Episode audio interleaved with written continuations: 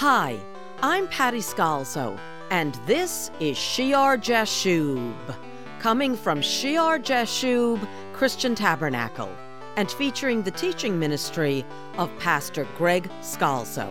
Today, we will conclude a sermon in my husband's series on heavenly authority, with the focus on the office of the evangelist.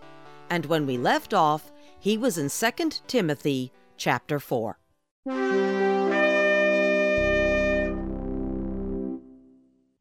The real evangelist, the person like Philip, like Timothy, will be a bit of a teacher. He has to be. Because after he's told the people being saved in Jesus Christ, they're going to have a lot of what? Questions. And beyond the healings, the miracles that are done, beyond the proclamation of the gospel, which is anointed, they are set in a position that, naturally speaking, people are going to ask them questions and they need to understand the true and good teaching of Jesus Christ. Preach the word, be ready, in season, out of season, convince, rebuke, exhort with all long suffering and teaching. And then this section, I think we studied in the, the section of the teacher, Paul tells them why. For the time will come when they will not endure sound doctrines, but according to their own desires, because they have itching ears, they will heap for themselves teachers, and they will turn their ears away from the truth and be turned aside to fables. You know, there are very charismatic people that can come along, not charismatic as in gifted by the Holy Spirit, but have natural charm and charisma that can come along and distort the gospel of Jesus Christ, and people will be attracted to them because they're telling them what they want to hear. And so, you, Timothy, as an evangelist, you need, as a future apostle, you need to know the teachings of the Lord. He says in verse 5, But you, people will turn aside, but you, be watchful. Watchful. Keep your head, it says in some translations. Be watchful in all things. Be watchful. Be alert. Don't be silly. Be alert. Be watchful in all things. Endure afflictions. Endure afflictions. Evangelists face many afflictions. Do the work of an evangelist. That's his initial, his primary calling, his first office. Do the work of an evangelist. Fulfill your ministry.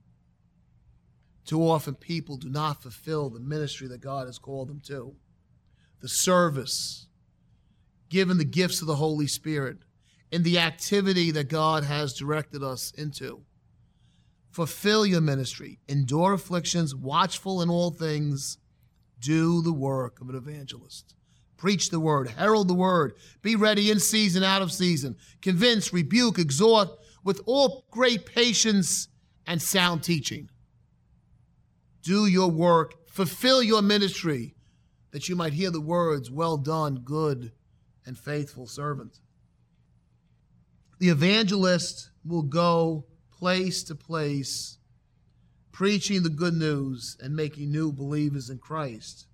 It is a pioneer proclamation, planting Christianity, and then sometimes, in some cases, as the Spirit moves, being moved on, like Philip was caught up and moved on they have that initial proclamation. Uh, and there's a model for the evangelist. You have the Word of God.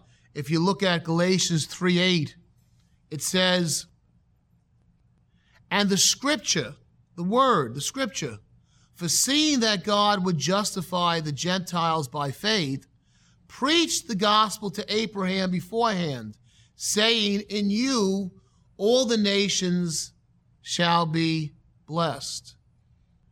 The scripture, the word of God came to Abraham. The word of God, and here the actual word used is scripture in Galatians 3:8. The scripture beforehand as though Abraham received scripture beforehand.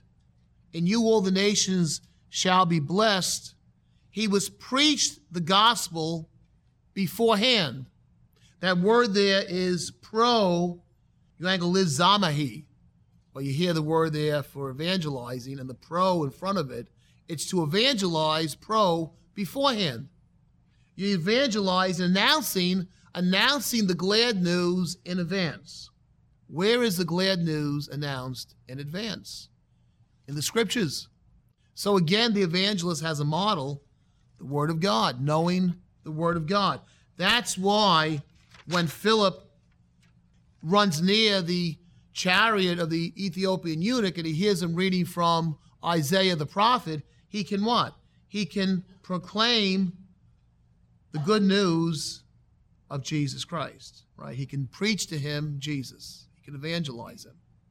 The scriptures give us the model of what the good news is. Even the Old Testament, because in the Old Testament, you have the good news pro, ahead, beforehand, glad tidings announced. And then you have the model of the Lord Jesus himself. If you look at uh, Luke chapter 20, Luke chapter 20 and verse 1. The good news is proclaimed in the scriptures. Jesus Christ is the example of the chief evangelist, just like he was the chief apostle. He was the teacher. He is the chief evangelist. Luke 20, verse 1 Now it happened on one of those days, he, Jesus, taught the people in the temple, the teacher, and preached the gospel euangelizo. He is the preacher. He is the teacher and he is the preacher of what? Of the gospel, the good news, proclaiming the good news, preaching. Look at Mark chapter 1. Mark chapter 1 and verse 14. Now, after John was put in prison, Jesus came to Galilee preaching the gospel. That word there, preaching, is keruso, heralding the gospel euangelion, the good news, the message of the good news. He preaches the gospel of what? Of the kingdom of God, saying, The time is fulfilled, the kingdom of God is at hand. Repent and believe the good news. Repent and believe in the gospel. There's the message. The time has come. The kingdom of heaven is near. Turn around. Believe in God's salvation. Believe in the good news of salvation provided in Jesus Christ. The time is now. He's going to do it. He has done it. Salvation is handed out to all. Repent and believe the good news. And obviously, the apostles were not just apostles. They evangelized. In Mark 3:14, then he appointed 12 that they might be with him, that he may send them out to preach. Keruso, herald the gospel. And really, all the church is called to preach, right? If you look back at Acts chapter 8, where we read about Philip, you read about the persecution before that, that Saul, Paul as Saul, instigates on the church and they have to flee. And you read in verse 4 of Acts 8 Therefore, those who were scattered went everywhere, all the Christians that were scattered, everywhere, preaching, preaching the word. Preaching the word. And then it focuses down on the evangelist Philip. But really, Everyone should be able to preach a little, right? Proclaim Jesus Christ. It's just like what we studied with the teachers. Remember how we said not many should be teachers? You shouldn't have everyone popping up to be a Bible teacher. In some of the churches, everyone thinks they're a Bible teacher, and not everyone really has a grasp what the scripture means. They have good intentions. So let not many be teachers, for greater is the judgment. But then you get to Hebrews chapter 5, Hebrews 5, verse 12. And what does the writer say? For though by this time you ought to be teachers, you need someone to teach you again the first principles and oracles of God. You all should be able to teach at this point. How long have you been believers in Christ and you can't teach? The writer is saying, the apostle is saying. So, although certain ones are anointed and called and gifted to be teachers, right? The purpose of the gifts are what? to bring everyone to a unity in the knowledge of faith, the full measure of Christ, one perfect man, that we all would be in the same position, same place. So we cannot say because God gives the office of a teacher to some, well, I don't need to know the Bible because that's his job. I just go into church and listen. No. We are called all to know the Bible to teach. Some have the office of a teacher and the responsibilities thereof, but every believer should know the Word of God, should be a student, a disciple to learn. Well, in the same way, although some are able to evangelize, they are anointed with a special touch from heaven, with distinct gifts to start the work to convert cities or to bring in individuals like Philip did to Christ, all, every believer should be able to evangelize, to preach Jesus in our surroundings.